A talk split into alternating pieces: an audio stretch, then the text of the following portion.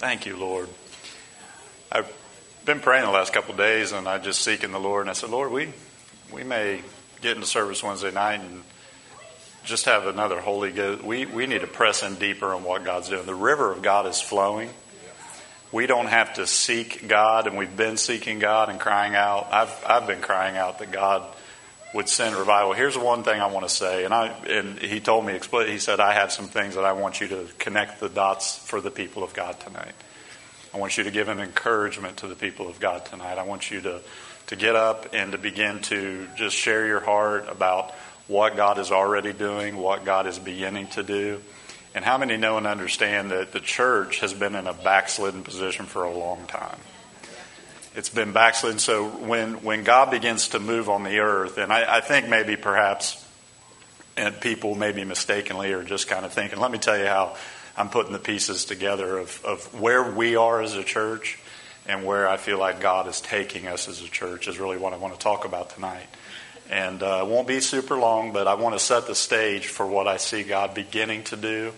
And I want to invite our whole congregation not to stay in the crowd, but to begin to move closer to Jesus than you've ever been before in your life. Because when God stands at the door and knocks, the context of that scripture in Revelation is not, we use it in evangelism, and I think it's okay to do that.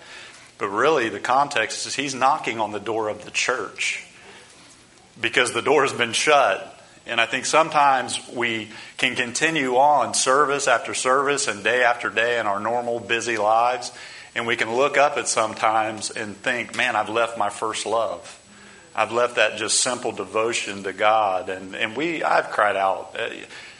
One thing that people may be a little bit mistaken, even just what God did on Sunday, I knew that God was going to move in this house Sunday in a very profound way. And I believe that the majority of our congregation saw what God was doing and heard the encouragement from me and said, come on, let's get in this that God is pouring out. And I'm going to continue to encourage that because I'm not going to be happy as a pastor until everybody gets into the upper room and gets filled with God's Spirit. Because when that happens, we're going to see a community changed. And God is answering what He is doing in this season. And let me go back and explain to you guys what happened to me just in a personal way on Saturday. I had a wedding Saturday afternoon. I'd already finished my sermon. I knew the direction I was going to continue with our family series and talk about families and some different things. Leah wasn't here. I was actually going to talk about marriage this past Sunday, and she went out of town. So I saved that for this coming Sunday. I was done with that, but I was in here very early in the morning, probably got here 7:30-ish, and I was just praying, and I was finishing my sermon for the wedding ceremony I had that afternoon.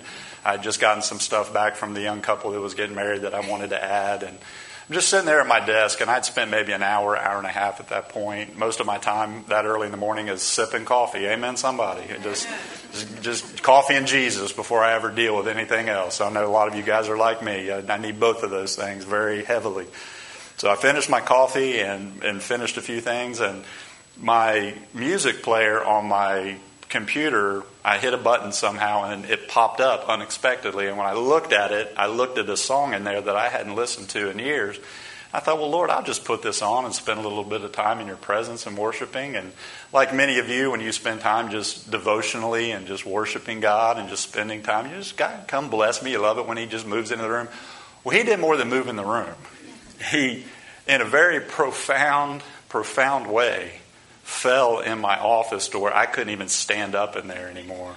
And the tears began to flow, the tears of repentance, of just even me leaving my first love in some areas, tears of repentance of just the time that I know that I should be pressing in when you just kind of choose to do other things.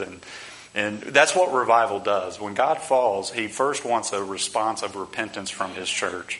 That's what revival is. Revival, I believe with all my heart, is it's first and foremost repenting from dead works so that we can lay hold of the new life that God is pouring out. And I even had other things to do. God had, was downloading in me, speaking to me, showing me, putting pieces of a puzzle for the last probably 2 or 3 years of different words that he had spoken to me, and I keep track of those on my phone, and others were in text messages from my pastor in Louisiana. He texted me maybe a couple months ago, and they were in prayer meeting at their church on a Monday night like we are, And he texted me the next day and he said, I don't know what God's getting ready to do there, but it's going to be powerful. It's going to be very powerful. And that was encouraging coming from him, because he said they had God fall in their church that night praying for us here. And I began to look back, and in November of 2020, I was right down here on the river. I went down there for lunch because one of the restaurants down there has taco pizza on Tuesday. And I love taco pizza. I love everything about tacos. And nothing spirit-led about that. It was all flesh of wanting some taco pizza. So I'm sitting there by the river and really began to sense the presence of God where I was sitting. And it was a cloudy day, but there wasn't really any wind. And literally this just gust of wind, what I thought pretty much came out of nowhere and blew some things around. It was just very unexpected, and it lasted for about 5 seconds, and then it went away. And the Holy Spirit just immediately said, there is a wind of my spirit that's going to begin to blow. And that is blowing, not it's going to blow off the dead and dry, and it's going to bring new life to my people and my body. And it was around that same time in November, and maybe it was October, I think it was mid-October, so within the same few weeks, the same encounter in my truck. God, when He pours out on me, and I won't speak for you, it's usually at the most inconvenient times. Because I was driving down in Brooksville, and God showed up in my truck, and to the point where I was weeping so hard I couldn't hardly see. And whenever God's moving like that, I put my foot on the gas pedal. And I realized that there's a police officer sitting up here. And I was going 62 in a 45. And I thought, Lord, how am I going to explain this? Poor crying in your presence. And this is what He spoke to me. He said, I have not forsaken my people. I will never forsake my people. I am getting ready to move in power. That's through two years and a couple months ago, and there can be those times. I don't know about you, but when God downloads something, I'm expecting to see the manifestation of it just the next day. Amen? I'm expecting just, oh God, if you did this, and this Sunday we're just going to have a. And God always prepares before He fills. He always does. We have been in a season of God beginning to move, and God, we've seen. I mean, when you baptize 18, 19 people, God's moving. God is pouring out. And here's what I want to encourage you. The reason I'm telling you all this is I knew from the encounter I had on Saturday, which when I left here, I had to run and pick up some food for my son. He wasn't feeling well that day. So he wanted pancakes. So I ordered him pancakes. They weren't ready. And I have giant black circles under my eyes and tears still coming down my face. And I thought to myself, I hope I don't see anybody. And sure enough, when I was in the restaurant, nobody in there. The waitresses know me. They call me Father Jason. I don't know why. First time she said that, I spit out my coffee, and I'm like, I'm not a padre. I'm a pastor. And she still calls me. And when she handed me that bag, she said, see you later, Father Jason. And I just laughed at her and walked out. As soon as I got out the door, Jason Hanks. And it was a family from the church walking right up to the door. And I'm like, oh. But listen, I got home. And I thought, okay, Lord, I had that. I'm going to go back and I'm going to, find out what you want to say in church tomorrow. And I have this wedding. I went home to get ready and put my suit on and my tie. And I'm there at the house, and I went up to the sink, and I was washing a couple things. I put my son's food out, and God came in my house to the point where I was doubled over in the kitchen, and I couldn't. And my son was like, Dad, you having a heart attack, or are you okay? And I was able to stand up, and I said, I'm more than okay. It's the Spirit of God. Come here, I'm going to prophesy over you. And I grabbed him up, I hugged him around his neck, and I began to prophesy the word of the Lord over him. I began to declare the word of the Lord over him. So my point in saying that is when I walked in here on Sunday morning, I had the biggest smile on my face the entire time before service, because I knew that God was getting ready to descend in this room. And it was tangible. What God brought to us Sunday and poured out was a tangible presence of God. And here's my point. He's just getting started. He's just, for everybody that wants to begin to move into what God is doing, there is an open invitation of the Holy Spirit. I know He renewed people's first love Sunday. People were healed Sunday. People had depression broken off of them Sunday, after testimony after testimony after testimony. But I also realize this as I've pastored, in some form or fashion and been in full-time ministry for 20 years coming up in April. being on staff at a church, being on the mission field, given the privilege of being able to visit a lot of other churches around the world, having the honor of ministering in those churches, many of them. And I do know this, that there's always an element where people stay in the crowd. There's a large crowd that followed Jesus, right? A huge crowd. But there were some that began to move ever closer into his heart. Ever closer into what I call that bullseye of intimacy with him. And that's what the Holy Spirit's offering right now. He's offering intimacy. He's offering a fresh fire. He's offering a fresh love. And when I say put the pieces of the puzzle together, what I'm really talking about is when I came here and knew that this church, one, it needed to be revitalized, and there's a lot of things that needed to be set in order.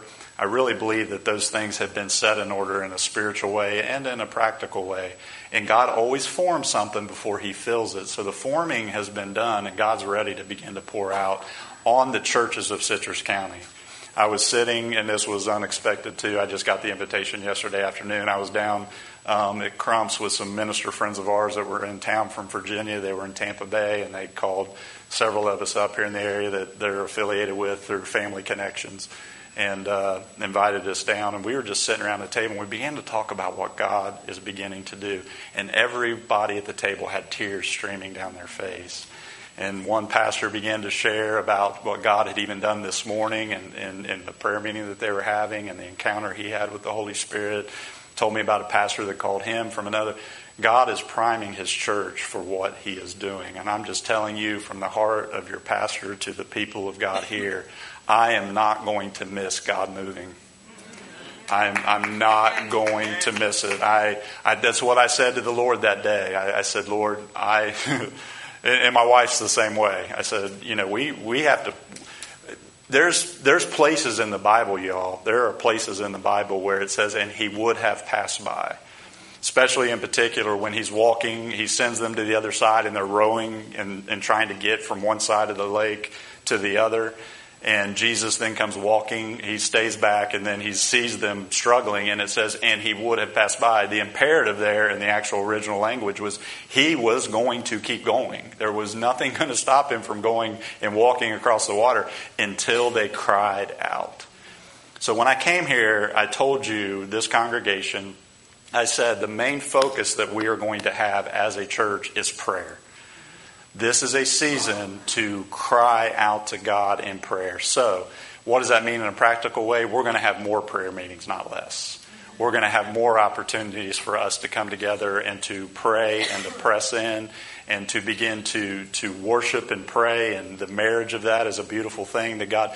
I was talking to one of the pastors down there this afternoon, and he began to speak, and I said, you're right on the money. He says, he will reestablish the tabernacle of David. Tabernacle of David was one of worship, amen? It was one of seeking God. So the things may begin to shift and change. And the other most important thing I think we can do as a church in this season is we need to remember our Pentecostal roots. Okay? We need to remember our Pentecostal roots. When I came here, I was sitting around a table with my pastor, and I was praying about whether this is where God was bringing me and my family. It was a tough time to move my family. My son was moving into the 6th grade. My daughter was younger, so we weren't as concerned about her. We knew it would be a really tough adjustment. So those are heavy things that land on the heart of a father when you're uprooting your wife who grew up somewhere and, of course, been on the mission field and been away from her family. But in some form or fashion, she had always been there locally connected with her family. So I knew it would be a pretty large uprooting, and it would take the very will of God and being sure that I was stepping out on the will of God. So, of course, I was praying, and the church here was praying, and my pastor, I sat down with him, and I think we had finished lunch, and everybody else walked out, and I began to just ask him, what's your feel on this? He said, well, I'll tell you one thing. He said, and this is very important. And it wasn't what I was expecting him to say. He said, you need to find out what the DNA of that church is. And I said, okay. I said, the DNA. He said, let me give you this example. He said, if unfortunately a baby's born and the parents both die in a car accident 3 months later, and they get adopted by a foster family or somebody who's not blood relative to them, that child will grow up in that home, but that child will look like the parents, and they will talk like the parents, and there will be even physical things that will be like the parents that will manifest throughout its growth, because that is why it was born and who it was born through. So as I began to investigate that about this church, and I'm telling you, God is just tying all these things together. The encounter I had with him on Saturday, the wedding that we had here on Saturday afternoon, where I'm like, God is getting ready to come get his bride. And he's not coming back. I've told you guys this for 6 years. And I'm not going to stand up here behind God's pulpit, preaching God's word, and tell you that there hadn't been many doubts and many times in the last, especially 2 or 3 years, that I said, God, I must have missed studying your word and hearing the voice of the Holy Spirit, because there's either one or two trains of thought concerning the church. We are just barely hanging on and getting so beaten up by the devil. I feel the Holy Ghost moving in this room. So beaten up by the devil that the church is cowering and it's hiding and it's defeated. Or what I've told you for 6 years is God is coming back for a victorious church, a church on fire, and a church without spot or wrinkle that knows his fiery love. And listen to me, if you see what God's beginning to do, I've studied this deeply too, and it never made a whole lot of sense, but wells of revival are very important to God. They are. There's wells of revival that have been dug by people in the generations past, including right here in Homosassa, because the DNA of this church was a sovereign, supernatural outpouring of the Holy Spirit that brought this community into a place of Spirit-filled Pentecostal relationship with Him. And when you hear Pentecostal, don't think of a denomination. Think of an experience with God, an encounter with the Holy Ghost that just absolutely fills you to overflowing. That's what I'm talking about. And there are wells of revival, and it is not an accident. If you don't know about this, let me just give you 10 seconds of what God is beginning to do. He opened the well of revival in Wilmore, Kentucky, at a place called Asbury Seminary. And I've always wondered, because if you look at Pentecostal charismatic movement, it's not something that's ancient. It's actually something that's within the last 120 years or so.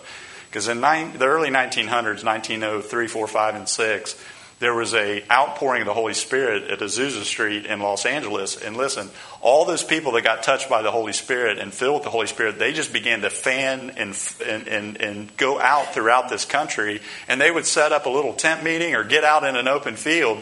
And the hungry people would come. They would repent, get delivered of their alcoholism, get delivered of their meanness, and get delivered of all these things. And they would get filled with the Holy Spirit.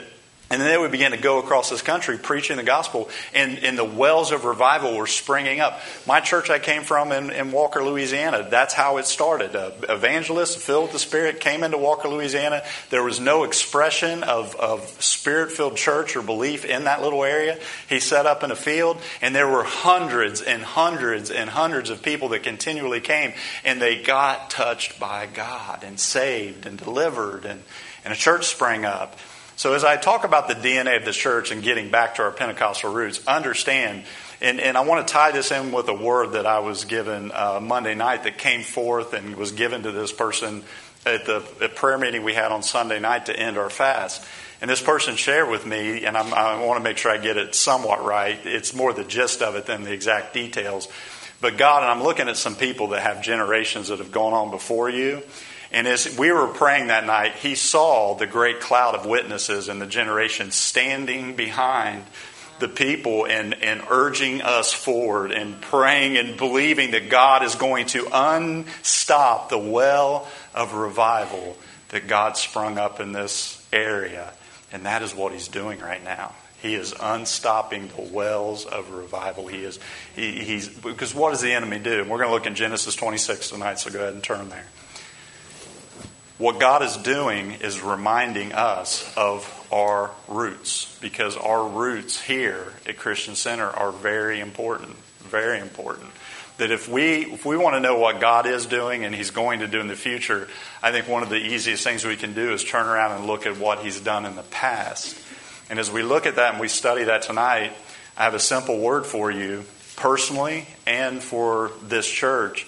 Is that when God wants to unstop a well of revival, it's going to take His people to dig in and to redig some of those wells. Amen?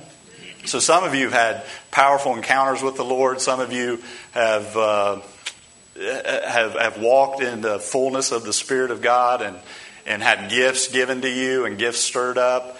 And did I tell you Genesis 26? Yeah, that's the right place. The other thing that I thought to say, and I just glanced down here at my notes, is not only prayer, not only getting back to our Pentecostal roots, also getting back to, and I want to be careful because, again, I said this, I think last Sunday or Sunday, probably Sunday before. If anybody knows anything about me as a pastor, I will chase legalism out of this church. I will run it out. But that does not mean that God does not call us to a place of holiness. Are you hearing me?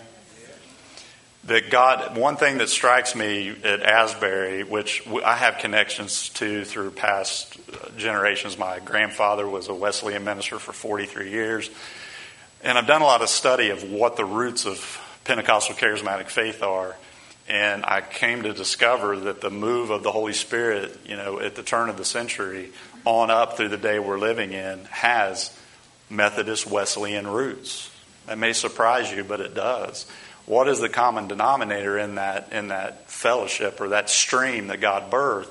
Is holiness unto the Lord. If you see any pictures of the revival that's going on still to this day, 7 days, 24 hours a day, 7 days a week, 7 days later. And I want to say this to everybody here. What the Lord has told me is He's not looking to replicate anything He's done before. There's an expression of the Holy Spirit in our community that He wants to birth. I'm not looking at anything else. I'm just saying that when you cry out for something for decades or even for the last several years, as we've humbled ourselves before God and we've sought His face and we've cried out to Him, and we have as a church body, I know here, have repented and turned from our wicked ways. And there comes a decision by God whether He looks upon the wickedness of a country, and do not think the United States of America has not gotten wicked. Oh my. So God looks and He says He is either going to pour out judgment or He's going to pour out mercy. And we've cried out, and I've been sitting wondering, God, You may decide to say this wickedness is just too much. I really believe that as you're seeing these signs of revival on college campuses, it struck me the other day, and listen to me for just a second. It struck me the other day, and I told Leah, I said, look at who's there. And of course it was a cross section of older people and middle-aged people, but the majority of this started with college students. And I looked at Leah and I told her, I said, you know what? This generation, say 30 to 35 and under, have never experienced a move of God. They've never experienced it. My kids are asking questions. Holland was asking questions to Leah tonight. She's like, well, what do you mean by God moving? What do you mean by, revival? And we're trying to explain those things. And it's really unexplainable. It's one of those things you have to experience. You have to put yourself in. But as well as God has looked down and said, you know what? I'm going to unstop these wells, because the revival that happened in 1970 at Asbury Seminary up there, the revival that happened in 1970, the repercussions of that, the waves of that move of God, we are still experiencing today, because it started a wonderful, beautiful movement of God throughout the whole entire country. And I just want to say tonight, Lord, do it again. God, as You're moving, I want to pray right now. God, as You're moving, don't pass us by. God, we are here and we are hungry for more of You. We are hungry for Your presence, God. We are hungry for the moving of the Holy Spirit. Lord, we're hungry to hear Your voice like never before, because, God, we say as a body and a church, we will obey what You say, God. We will be obedient not only to our roots, but we'll be obedient to listening and obeying and following the voice of the Holy Spirit.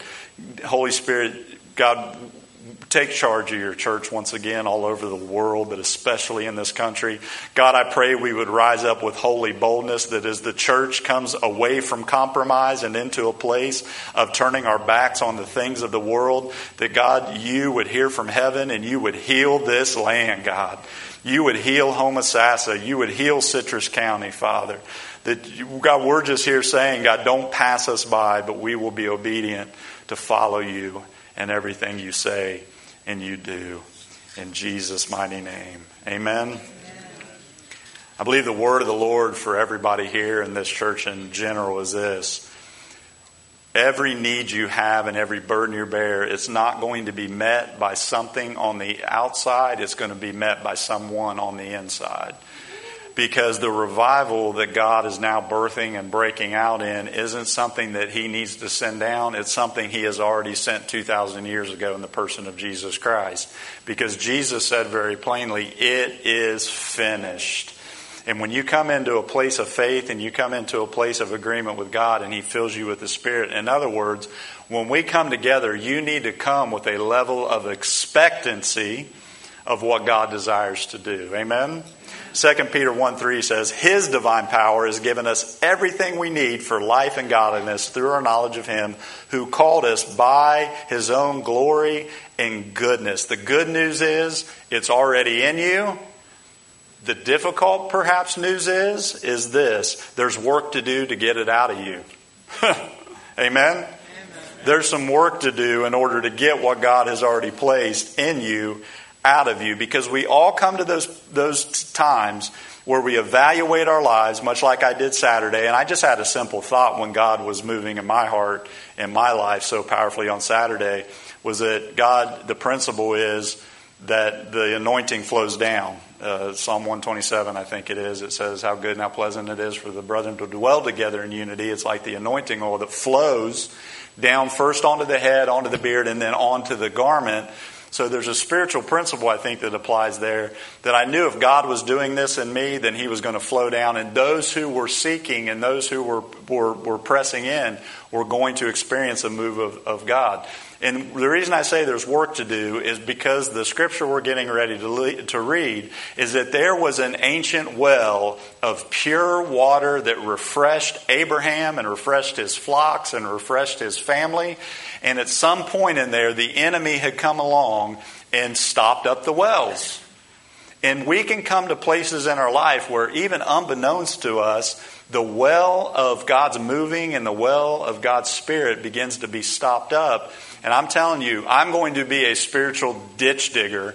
And if you're part of this church, I'm just warning you, I am not going to let you sit idly by on your hands while God passes by right in front of you. You will either get tired of me cajoling and pressing and moving, and I'll kick you if I have to, y'all. I'll do it. But you are going to get into the presence of God. You're going to do it. Because he is moving and we are not going to miss the move. Not at this church. And Leah and I are both in agreement because I said, Leah, you know, God moves where the wind blows, where it wills, and it comes where it wills.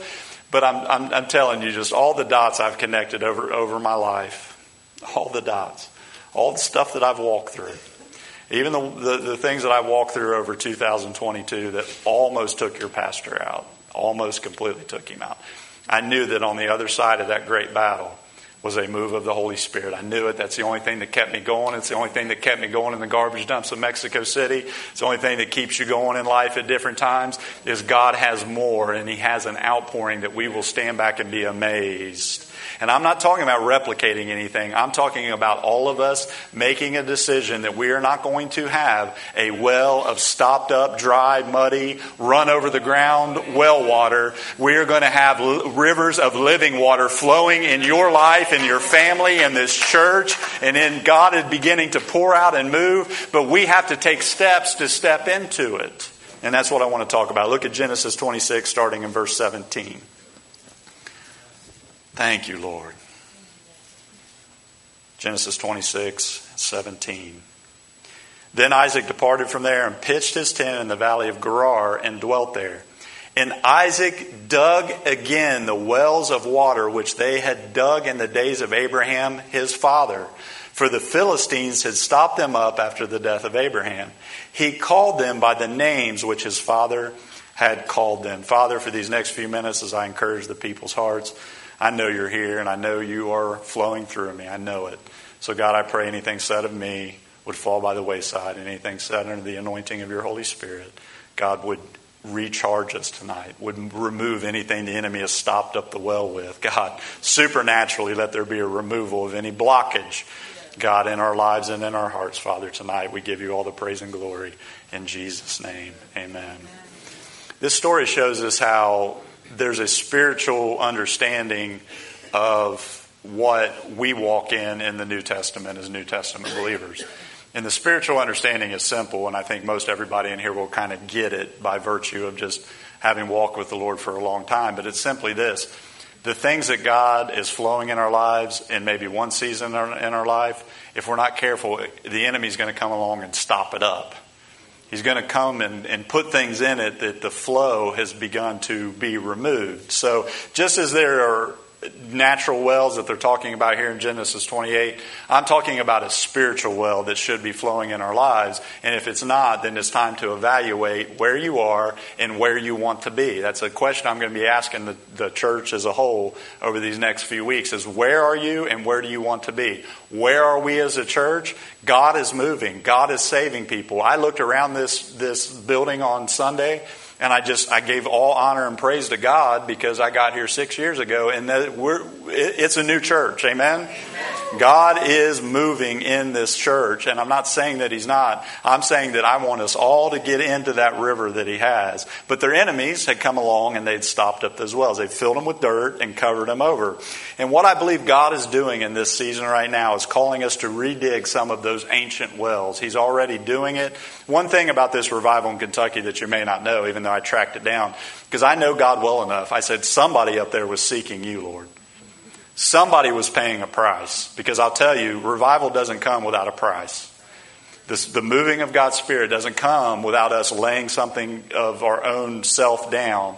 And in the future, you need to remember that if we want to see God really move, it's going to take us laying our own life down to see what He wants to do. And what I found out is there was a group of 20 students, and what they were concerned about is the same thing that I get concerned about every time I drop my kids off at the school up here. Because I see these kids walk in front of my car. I see them walking into the school. I see the demons that are oppressing them. I see the depression. I see the confusion about their gender and all the things that are going on, and it breaks this pastor's heart. And there's a group of 20 students that they said this, because the faculty has said this in the revival. They said, things were getting pretty bleak and dark around here because we've had kids come in that say they're getting ready to, that they want to commit suicide. And we have kids come in with mental problems. We've had kids come in with this issue and that. Things that we've never dealt with. And I've been a faculty member here for 40, 50 years. In the last few years, there's a real genuine attack on this generation. So there was a group of, from what I understand, 20 students that got together and met at the place where revival broke out last Wednesday. They met at 6 a.m., and they met every single morning at 6 a.m., and they prayed a simple prayer, God, revive us like you did in 1970. There was a well. God burst it forth at Asbury in 1970. The enemy came along, and as he always does, he infiltrated and he stopped up the well. And it took a group of these 20, say 19, 20-year-old kids that they've never experienced a genuine... And when I talk about a move of God, it's one of those things where you are going to experience it, and on the other end of it, you're going to look back at me and say, oh, I get what you mean now. It is undeniable. It is incredible. It is something so profound that I have had the blessing to be a part of for a multiple period of years in the late 90s and early 2000s, right there in Brownsville and Pensacola, Florida. And I'm telling you, when you say we want revival, be very careful what you ask for.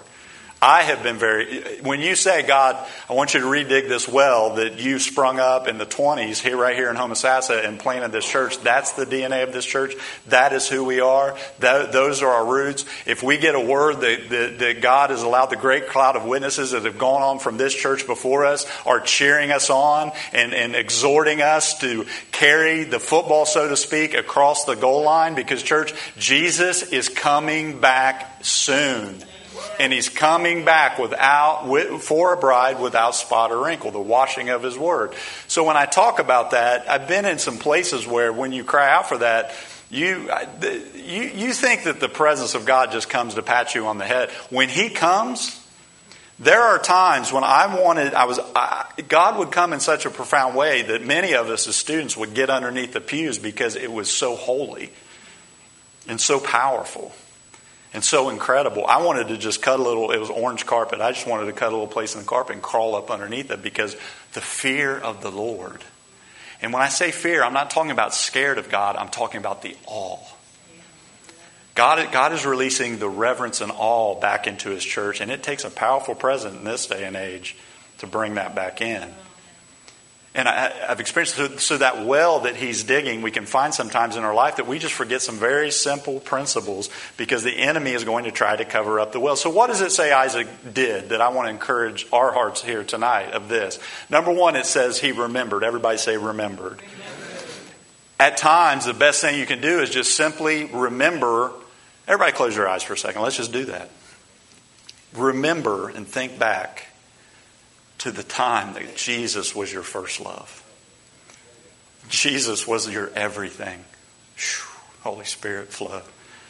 I mean, you couldn't wait to get up and greet Him. You couldn't wait to spend time in His presence worshiping. You couldn't wait to get into His Word, because it was like life to your soul and to your spirit. Think of that time. Sometimes it's good just to stop. Sometimes, church, look back this way and just remember. That's what Isaac did. He remembered that, wait, my father had a well. Some of you folks have been walking this a long time. I want you to remember some of those people that have gone on before you. I want you to remember what God sprung up in this place, because that is what He's wanting to do. That's where He's going. But let me ask you this. When we say that we feel far from God, I want to remind you, who moved? It wasn't Him. It was not Him. We move away. And look, it's life, it's busyness, it's all the things that we get caught up in. But Revelation 2:5 tells us very plainly, remember the height from which you were fallen. So it's good to remember. The journey of digging your well in your life out from the enemy's junk is just to remember. And secondly, and I'm going to move quickly, it says he searched. Everybody say searched. So once they remembered the wells, Isaac remembered, and it's good to remember. It's good to remember that place where you were intimate with God. And I'll say this, if you say, well, that's never been a part of my life, God wants it to be a part of your life. God wants to be your priority. God wants to be the center, as I've been preaching these last few weeks, the very center of your family, the very center of your life, the very center of everything we say and we do. But the searching just simply means then there begins to be an effort to move towards God when you remember that maybe you've gotten far away from Him. Simple word, but it bears out in the Scriptures. Isaiah 55:6 says, seek the Lord while He may be found. Psalm 27:8, my heart says of you, seek His face. Your face, Lord, I will seek. So the path we should be on right now is seeking Him above anything else. Listen, we often think that God's presence and God's power and God's glory just happens to come. And just like the story I just told you about Asbury, you could look at that and say, well, God just comes where He was. I'm telling you, God always works in conjunction with His people. So if we are not crying out for what we know God already wants to do, you could take the book of Acts right there at the opening of it when Jesus said, hey, go and tarry in the upper room until I pour out my Spirit. You could have said, well, God was going to do that anyway. Well, they were obedient to do what God said to do in searching, seeking, crying out, God, you said you're going to pour out your Spirit. Pour it out, pour it out, pour it out. So God always works in conjunction with His people. So my point is, if you want the well of revival to move in this church, and you want the well of revival to move in your family, and you want the well of revival to move in your life again, the first thing you got to do is get up and get moving towards where you remembered God was before. Because if you want to see revival, don't try to worry about the whole church. Worry about yourself. Because revival starts with you. It starts with you asking God to set your life on fire. It starts with you looking at the well and beginning to dig it. Because listen, there are deep streams of water that they're hard to get to sometimes. They're hard to find. And then thirdly, it says Isaac dug. So the wells needed to be excavated. Have you ever been at a place like that in your life? You ever been a place where you remember where you had fallen? You remember kind of that I've drifted away from God and I'm not as close to Him as I was at one time. And you set out on a search. You set out on a search to find Him. And listen, here's what I know about my own life. This is where most people get stuck. This right here is where most people get stuck because they remember God, I'm far from you. They begin to seek out God. And listen to me, when it gets hard, to dig out that well. Not if it gets hard. When it gets difficult to... Look, when revival comes, it reveals things. The fire of God will reveal things in your life. It will reveal things that are very uncomfortable to face about yourself. That's when it gets difficult. That's when it gets a little bit... But you have to continue to dig and dig and dig. Isaac was in a place where he had to decide how far he was willing to go. And my presentation to you as the core group of this church tonight, the movers, the shakers, the leaders, the people who pray and show up on Monday night and are pushing this thing forward, my exhortation to you from the Holy Spirit, and I know of this, how far are you willing to go? How far are you willing to go to see your family saved, to see this community change? This community is not going to change just because we want it to. It's going to take some on-fire, spirit-filled believers to begin to infiltrate all through this community right here with the fire and the presence. Look, I've told more people about Jesus in the last 3 or 4 days than I've probably told in the last 3 months before that. Do you know why? Because when you encounter Him, you can't do anything but go out and tell them how good God is. That's one of the things the church is missing right now is we haven't encountered God, so we don't have anything to pour out. We don't have a well to share anything with anybody else because the little that we have flowing in our life we're taking for ourselves. God says that this revival is going to bring abundance into your life again. It's going to bring a flowing of the living water that maybe got stopped up at one time in your life, but you have to set in motion that you're going to begin to dig it out. Amen? You may say, wait, Pastor, you mean I'm going to have to forgive that person to see a revival in my life? Yes. You mean that I'm going to have to lay aside some of my addictions? Yes. You mean I'm not going to be able to do some of the things I did before to see God move? Yes. I'm telling you, there's always something that God will require of His people. And I'm asking this church, will we lay aside our own selves and selfishness and unforgiveness and bitterness and the things that are harbored in our heart so that we can lay them down so that God can begin to move again? I say yes. You mean I may have to get up just a little bit earlier and pray? Yes. Yes, yes. Briefly, we're going to look at some of the wells that he came to, and I think there's something important for us tonight. Listen to me real clearly. Because as he began to search, he began to go back to the places where he knew that his father had had a well. And every single one of them in the Bible had been covered over by the enemy. So if you have something flowing in your life, you better protect it, you better guard it, you better get the sword of the Spirit and the armor of God on, because the enemy is going to come and try to kill, steal, and destroy. What does he want to kill, steal, and destroy? Whatever you have flowing in your life. Amen? The first place that he came to a place called the Valley of Gerar. And as I studied this, it represents a dry and arid place. Isaac had experienced the blessings of God, yet he still found himself in a dry valley, a place without nourishment. And I just asked this question, how many here today are in a place where you just feel like, man, I'm walking through a dry place. I'm walking through a dry valley. That's the first well that he came to.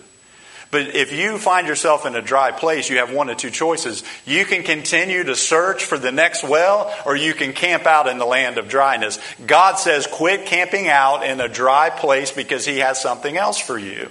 He comes to the next place and it's called Esek. Esek represents a place of contention or strife. It literally means the paint or the dye of fair colors. At first glance, Esek seems to be a wonderful place because for Isaac, as he remembered his father's wells and he came to this place of Esek, it looked like a good place, but really it was a place of strife and contention.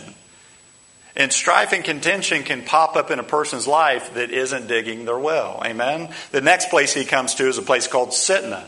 And listen, Sitna literally means, the word there means hatred. It actually is one of the root words of where we get the word Satan. And it speaks of a well or a place of opposition or ongoing warfare. How many tonight have been experiencing opposition and ongoing warfare? Yes, amen. Certainly have. But you can decide to move from the place of contention and strife, and then you turn around and you finally feel like you're in a place where okay, there's a well, Lord, I'm going to dig it out. And then you have opposition and warfare begin to come against you. My encouragement is that is expected, because anytime God begins to move, the enemy is going to move in too. We need to be prepared, we need to be armed, and we need to keep moving to where God wants us. Because the next well that he came to was a well called Rehoboth. Rehoboth literally means a room or a wide place. And this is the one that's dangerous. This is the one that we could all sit here tonight and look and say, man, didn't God move so powerfully Sunday? Didn't I get recharged? And God, didn't He fall in this place? And didn't people get saved and baptized and people healed and all that? See, the reason this was a dangerous place, because this wasn't the well that Abraham, his father, had dug with the purest water and the most beautiful, wide open place. It was a good place. But church, I don't want to settle for the good place. I want to get to the place God has for this body. Are you listening to me tonight? Because if he would have made a very easy decision to say, oh, I've been through contention and strife. I have been through warfare and opposition. Those are the wells that he's tracking through till he gets to this place. And he could have looked around, because this well literally meant wide. He would have looked and said, it's a wide place. I have room for my flocks and I have water flowing and I'm beginning to dig this well up. And what it represents to me is a church that will settle for just good instead of God. Are you hearing me? I don't want to settle for good enough. I want God.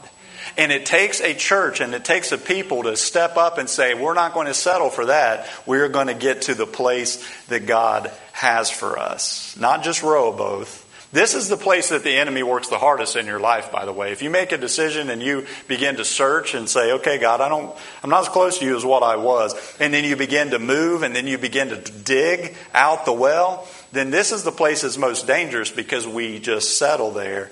But God has a promise for His church, and it's a well called Sheba. Sheba, that word literally means this, and this is so important. It means a sacred oath.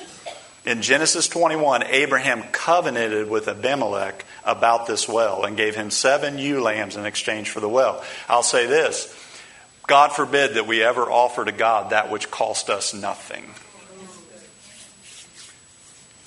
That's another conversation I was having down there on the river with some other ministers, just talking, and we were like, I think the church has just gotten into such a place of complacency that we forget that there's a prize. Listen, God wants all of you. He does not want half. He does not want 3/4. He does not want a little bit. If God is not the very center and the very main thing in your life, then you need to begin to seek and come to this well. That, listen, this was a covenant well. This is a well that when God poured out, even here, all those years ago, 90-some years ago, and birthed the church of Spirit-filled, Pentecostal, Holy Ghost church right here in this area, He looked down and said, I've made a covenant, just like He did in Wilmore, Kentucky. And the enemy came along and stopped up the well. And there were some people that came along that said, our situation is so desperate that we don't have any other recourse, but God move in a powerful way. God come in a powerful way. Historically, it said this well is still in use to this day. This is the place where the Lord appeared to Isaac. And wherever you find the presence of the Lord, listen, wherever you find the presence of the Lord is the place where we should pitch our tent and stay. Amen? Amen. Would you stand with me tonight? Alexis, if you come up and just begin to play there behind me, please. Here's how I wanted to end. And I started tonight with the end in mind and work my way backwards. Because tonight I want us to do just that. Just consecrate ourselves, to offer ourselves to the Lord fresh and anew, because church, He is beginning to move in this country. He's beginning to pour out His Spirit. And I think it's time for us, number one, to remember. If you're not as close to the Lord as what you were at one time, I think the Holy Spirit just wants to move in on you and make a fresh dedication that, Lord, I'm going to begin to search. I'm going to begin to ask you in my prayer time, Lord, what is it that's stopping up the well in my life that's flowing, that you want to move in, that you want to remove the dirt and the rocks? And maybe it's unforgiveness. Maybe it's Maybe it's laziness, church. My goodness, I think laziness has just grabbed a hold of the church in general, that we think if we come in and give God an hour and a half on Sunday, we've done enough. And that what is coming is going to take people that are willing to lay down their own lives for the sake of others out there that don't know Him. That's what it's going to take. So Lord God, tonight, we as a church here at Christian Center, Father, we've cried out. We have turned our face towards You. We have humbled ourselves. We've repented. We have seen You move in such glorious ways. But God, we just say as a collective congregation tonight, God, we want more. We want more, Lord. We want more of Your power, more of Your Spirit poured out. Father, tonight as we've talked about the wells of revival, we know that this DNA of this church was a wellspring of Your Spirit, was a wellspring of the moving and outpouring of the Holy Ghost. And God, we just say tonight, continue to do it in our day. God, pluck up and remove anything in us, anything in this church, anything that needs to go, God. We pray that You would supernaturally begin to move upon lives and upon hearts. Father, I pray that there would be a spirit of repentance break out in this house, where sinners would be attracted and drawn to this place, and that God, You would arrest them and get a hold of them, and You would save them by Your mighty right arm. Father, we pray tonight, and as I've declared, before I ever felt like You were pouring out, this is the year of salvation and discipleship, Lord God. This is the year of harvest. This is the year where the well is dug up and the water of life continues to flow. But God, we know that it starts with us right here. It starts with the people of God individually, where we just lay out before You and say, God, have Your way. Have Your way. Have Your way. Search us, God, and know us. See if there be any iniquity. See if there be anything in our lives and in our hearts that would block You from moving individually in our hearts, where, God, as You bring the wells, as You bring the living water flowing together, we know that from our innermost being will flow the Spirit of God.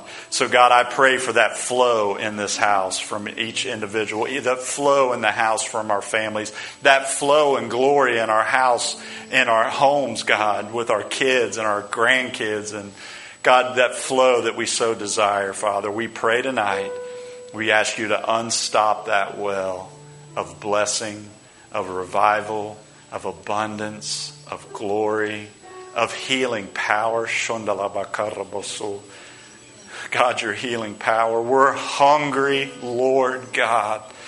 God, I am more hungry for You than I've ever been in my entire life. I'm so hungry for the moving of Your Spirit. I'm so hungry to experience that glory. That glory that comes into a place, and it changes in an instant. It changes our hearts. They're no longer hard, but they're soft and pliable. God, for those who have had their ears stopped up and they no longer hear the voice of the Holy Spirit, I say now in Jesus' name, let ears be unplugged. Let tongues be loosed. I pray the fire of God would be loosed on each heart, on each life, on each person. God, I'm praying for an encounter with the risen Christ right here in Christian Center for each and every person and each and every family, God. That is what we need. We need You. And we need Your holy presence. Lord, what will separate us from all the other people if You don't go with us? God, if You don't go, leave me here.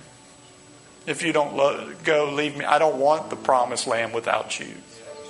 I don't want anything else without You. I just want You. And I want You to come and to change this church. That You would come with Your glory and Your presence, and bring us to a new level, God. Bring us to a wide open place, God. Bring us to the still waters and the green grass. That's it. That's it.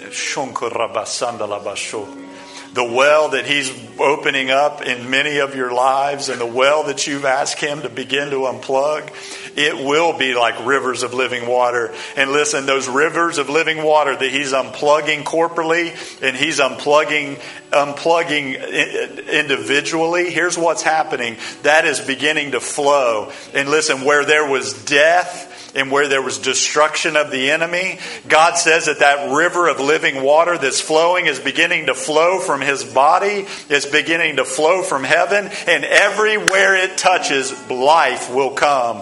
When I thought just a minute ago of Psalm 23 and the green grass and the still waters, that grass that's going to grow to feed many people who are going to come into the kingdom for such a time as this will be watered by the people of God who lay down their lives and say, Jesus, I want you and you alone.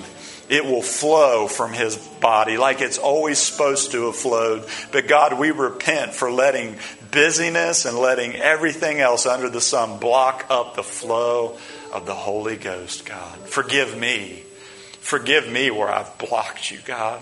Forgive me where I've hindered anything. It's never been my desire, but it's only been my desire to honor you and to honor your presence, Lord. So Holy Spirit, we honor your presence in this house right now.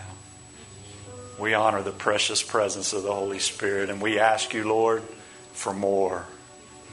For more. For more. Yes, Lord. Yes, Lord. Yes, Lord.